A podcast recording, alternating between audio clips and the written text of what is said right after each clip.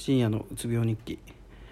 こんにちは深夜です、えっと、今1時51分で、えっと3時20分から面接があるそうです。あるそうです。あるんですけどまあそうですね。ある程度その30分でえっと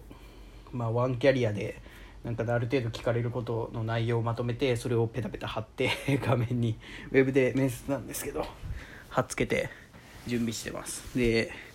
まあそうですね。なんか緊張で気持ち悪いんですけど今。まあそうですね。まあ多分エントリーシートがゴミだったんで 自分で後で見直してあこいつゴミだなと思って 思ったんで多分落ちるとは思うんですけどそのそれなりにその面接の練習ということで頑張りたいなと思うのとうんそうですね、うん、頑張りたいなと思ってます。まあそうですね。普通にその会社をその面接をするってなったら調べるじゃないですか。でなんかすごい良さそうだな。あの勤務地がちょっと自分の出身から相当離れるんでそこだけはあれなんですけど。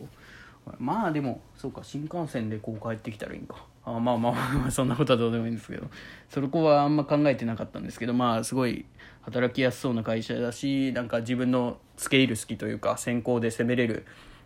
ような気がするんでちょっとインターンで頑張りたいと。でインターン一時通って2ターン行ったらなんか一次面接とエントリーシートが免除されるみたいなこと書いててっていうか先輩に聞いて先輩が受けたらしいんですけど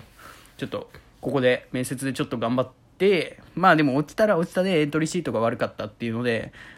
えー、と言い訳がつくんでまあ頑張りたいと思いますということで。えっ、ー、と、終わったらすぐ 多分またこれを撮ると思うんで、えっ、ー、と、あと1時間ちょっとぐらい、